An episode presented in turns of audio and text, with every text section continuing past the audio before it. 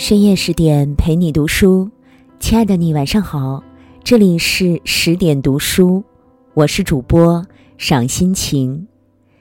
今天呢，我们要分享的文章是：人到中年，多靠近身上有烟火气的人。如果你也喜欢今天的文章，那欢迎你拉到文末给我们点个再看哦。接下来，我们一起来听。在网上看到一个话题：你最喜欢哪部文学作品中的人物呢？有个高赞的回答说：“最喜欢《西游记》中的猪八戒。猪八戒贪吃、懒惰，身上有不少的毛病，为什么还是有很多人喜欢他呢？这其实应了《陶庵梦忆》里的一句话：“人无癖不可与交，以其。”无深情也，人无疵不可与交，以其无真气也。意思是说啊，没有癖好的人不值得相交，因为他没有深情厚谊；没有瑕疵的人也不可以交往，因为他没有真气。说白了呢，大家都是普通人，哪个人身上没有点小爱好、小毛病？而这正是一个人生活于尘世的烟火气啊！在凡尘俗世生活，身上有点烟火气的人，才值得深交啊！在神魔亦有人情，精魅亦通世故的西游世界中，猪八戒可说是最接地气、最有人情味儿的存在。这恰恰是他吸引人的地方。一。既乐于吃，心宽，生活快哉。猪八戒啊，原本是个心性笨拙的凡人，偶然间得到了一位神仙的真传，又吃了九转大还丹，功力得到了提升，而后成仙了。玉皇大帝为他大设宴席，派仙女迎接他，封他为掌管天河的天蓬元帅。因吃得福的猪八戒一时风光无限呐，但事成于私也毁于私，他又因吃引祸上身了。猪八戒贪酒耍醉，戏弄嫦娥，至被贬下凡，成为了一介落魄猪妖。从高高在上的天宫将领，沦落到人人嫌弃的凡间猪妖。猪八戒如何应对从天上跌落地下的巨大人生落差呢？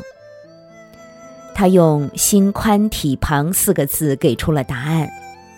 虽然坠凡成妖了，面相丑陋，但也要做个快乐的妖，好好吃饭，好好生活。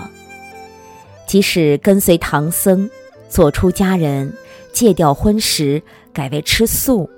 猪八戒也抱着吃饱是福的心态，有机会就吧唧吧唧嘴，吃得满足又快乐。吃，填饱的是胃，丰盈的是生活。所谓生活呢，不就是在食物的酸甜苦辣和人生的千滋百味中寻找自己的快乐吗？猪八戒的好吃，便是对人间烟火气的最好诠释。在武庄观，猪八戒听说观中有延年益寿的人参果，馋得他急忙找孙悟空去弄些果子来尝鲜。孙悟空偷摘人参果，被观内的道童发现了，本可道个歉，赔个礼，或许此事也能过去，不成想。双方起了争执，孙悟空一气之下推倒了果树，导致整个取经团队被困武庄观。孙悟空只得去搬救兵，路遇福禄寿三星，便请他们先到武庄观说情。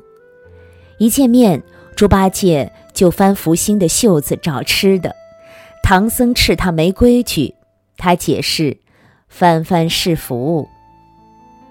见到小童拿茶匙取果泡茶，他抢过茶匙敲磬玩耍，还笑着说：“四时吉庆。”大难临头，爱吃的猪八戒依然云淡风轻，寻美食，说俏皮话，活跃气氛，为苦行的取经之路增添了不少乐趣。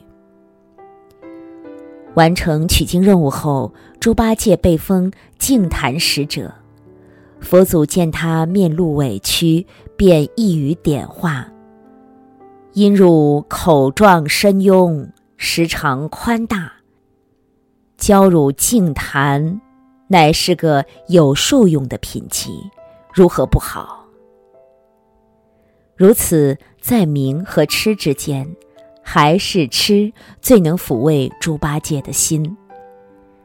一个人一定要爱着点什么，恰似猪八戒对美食的热爱，一如早起盼一份热气腾腾的早餐，一如晚归盼一顿足以饱腹的晚餐。工作的紧张，身体的劳累，都在这一餐一饭的细细咀嚼，亦或大快朵颐中变得无足轻重了。正应了一句话：再忙也别忘了好好吃饭，再苦也别忘记对自己微笑。于猪八戒而言，吃是获得能量的来源，不管身处何种境遇。他都能从食物中获得快乐，不让自己陷于琐碎的烦愁情绪中，心宽一些，便觉生活也不坏。既乐于吃的人，往往对生活充满热爱，拥有积极情绪。与这样的人相交，能滋养出宽阔的胸怀，自然能悦纳生活。人间烟火气。最抚凡人心，难了，累了，有美食润胃，有好友抚心，岂不快哉？二，寄身于池，自在工作妙哉。猪八戒有时爱偷懒，三打白骨精时，唐僧误认为孙悟空打死的是凡人。遂将孙悟空赶出了取经团队，化斋的工作自然就落到了猪八戒身上。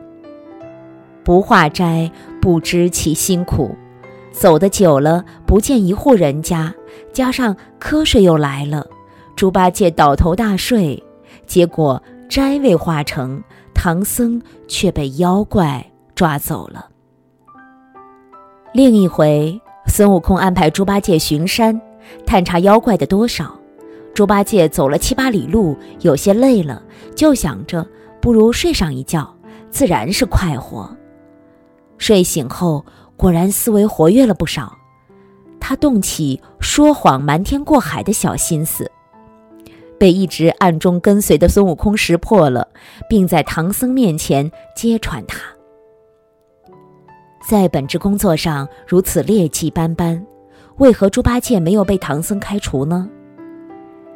本是养尊处优的仙身，如今却是肥头大耳的猪身。失去仙气的猪八戒，就身体特质而言，不如孙悟空轻巧，也没有孙悟空旺盛的精力。与其说睡觉是偷懒，不如说是猪八戒的自我蓄力呀。在荆棘岭，荆棘遍布千里之遥。如果用火烧的法子会造成森林火灾，猪八戒主动揽下开路的工作。天色渐晚，唐僧见他辛苦，提议第二日再走。猪八戒却很有兴致，连夜加班完成了工作。在七绝山，烂柿子阻塞道路，处处散发着恶臭。唐僧不知如何是好，孙悟空也说此路难。唯猪八戒吃饱后，摇身变成了大猪，不怕脏，不怕累，连拱两日的路，才让取经团队得以顺利通行。在通天河，河面结冰，猪八戒懂得用稻草包住马蹄，防止打滑。让唐僧把九环锡杖横在马上，以免人直接落入水中，无法钻出水面。孙悟空对此暗自称赞。论个人功绩啊，无论是体力还是脑力，猪八戒都有高光时刻。论团队协作，他经常配合孙悟空降妖除魔。这样的猪八戒，唐僧又怎么会开除他呢？步履不停的工作固然可敬，但累了的时候，适当的放松和休息可以积聚更强的爆发力呀。正如毕淑敏所说的：“人唯有松弛，才可达久远。”唯有松弛，才能更深入的开放潜能。工作中始终绷紧一根弦，难免会陷入焦虑。一旦焦虑加深了，崩溃就是一瞬间的事情了。适时的松弛，让身体和大脑有时间得到恢复，后续才能放大自己的能量，元气满满的工作。就像猪八戒，身体累的时候就安心休息，精力充沛的时候就尽心工作，这样才能把工作做得更细致，路才能走得更长远。与斗战胜佛孙悟空相比，有些小毛病的猪八戒更懂得生活的真味，更让人想要靠近。寄身于池的人。心情自在，少有焦虑，与之相交，能体悟到繁忙之外的闲适和安逸，工作也会变成美妙的享受。三，寄情于痴，有爱，人生幸在。身为高家庄女婿，猪八戒耕田耙地，收割田禾，十分勤劳。为岳父家挣得许多家资，日子过得幸福顺遂。但是随着他妖怪身份的暴露，即使他并不作恶，无害人之心，众人皆惧怕他，疏远他。高老爷害怕众人议论他招了一个妖怪女婿，坏了高家的名声，更是派人遍寻法师去对付他。如此种种，他不仅对众人的行为没有恼怒。反而天明就去，入夜方来，躲着众人。作为神通广大的妖怪，为何要远远的躲着一群凡人呢？只因他心中有爱，懂得包容；心中有情，懂得付出。猪八戒因戏弄嫦娥被贬下凡，本是在感情上吃了大亏。而后在高家庄，又因妖怪的身份受到感情上的伤害，但他仍然对感情充满了期待。取经途中，路遇妇人为三个女儿招婿，他便上赶着要当新郎官儿。未料到，实则是四圣测试唐僧师徒几人的禅心，结果只有猪八戒落入了情网，被捆绑吊在树上，出尽了洋相。其吃鱼的形象一览无余呀。古龙曾说：“吃并不可笑，因为只有至情之人才学得会这‘吃’字。人与人相处，真情实意最为难得。唐僧被黄袍怪抓走，猪八戒去花果山请孙悟空搭救时曾说。”念在一日为师，终身为父之情，千万去救唐僧一命。唐僧被豹子精抓走，丢出一颗人头，猪八戒误认为唐僧已死，大哭之余，立起坟头，以柳枝为唐僧遮风避雨，以鹅卵石全当点心供奉。孙悟空笑话他形式主义。猪八戒却有自己的想法，表表生人意，全为孝道心。若不是至情之人，又怎会一言一行尽显深情厚谊？唐僧师徒的相处，恰似充满烟火气的一家人，有吵有闹，有说有笑。猪八戒啊，有时爱唠叨，总嚷嚷着要回高老庄。孙悟空因此骂他是恋家鬼。比起取经团队其他的成员，恋家的猪八戒倒是显得更有人情味儿了。作家白落梅曾说：“我亦可贪恋烟火，因食人家几间瓦房，四方小院儿，守着流年，幸福安康。家人闲坐，灯火可亲。在感情上，许多人所求不过如此。”猪八戒所求亦如此。在取经大事上，猪八戒也自带痴气，正如他对孙悟空所言：“我是个职场的痴汉，受了菩萨的戒行，又承蒙师傅怜悯，情愿要服侍师傅往西天去，誓无退回。”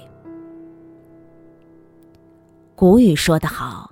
人必有痴，而后有成；人无痴，则大事难成。若不是这份痴，猪八戒何以能坚守自己的誓言，历经九九八十一难，最后功成圆满呢？痴是对自己心仪之人的痴迷，即使遭受感情上的磨难，仍能保持爱人的能力。痴是对自己热爱之事的执着。即使经历无数打击，也不害怕退缩。感情的路上难免失意，唯有保持一些痴气，才守得来云开日明。人生的路上难免受挫，唯有保持一些痴气，才寻得到柳暗花明。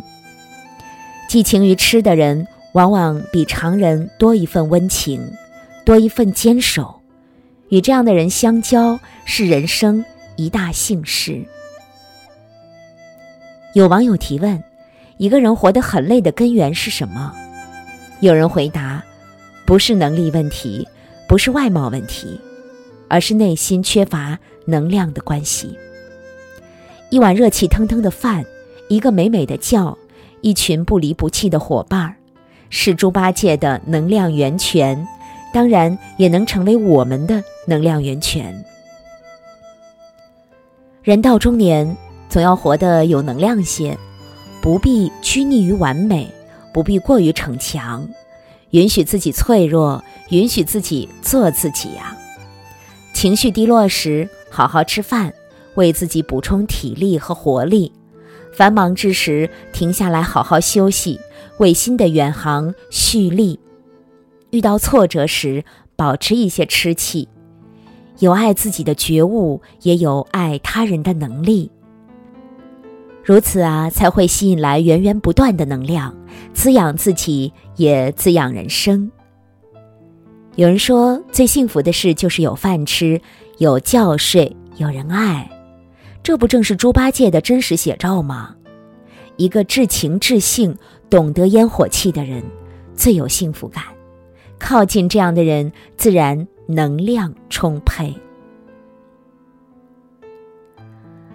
好了，亲爱的你，我们今天的文章就分享到这儿了。更多美文，请继续关注十点读书，也欢迎把我们推荐给你的朋友和家人，让我们一起在阅读里成为更好的自己呀。我是赏心情，我在美丽的渤海之滨，山东龙口问候您。愿我的声音让您安静而丰盈。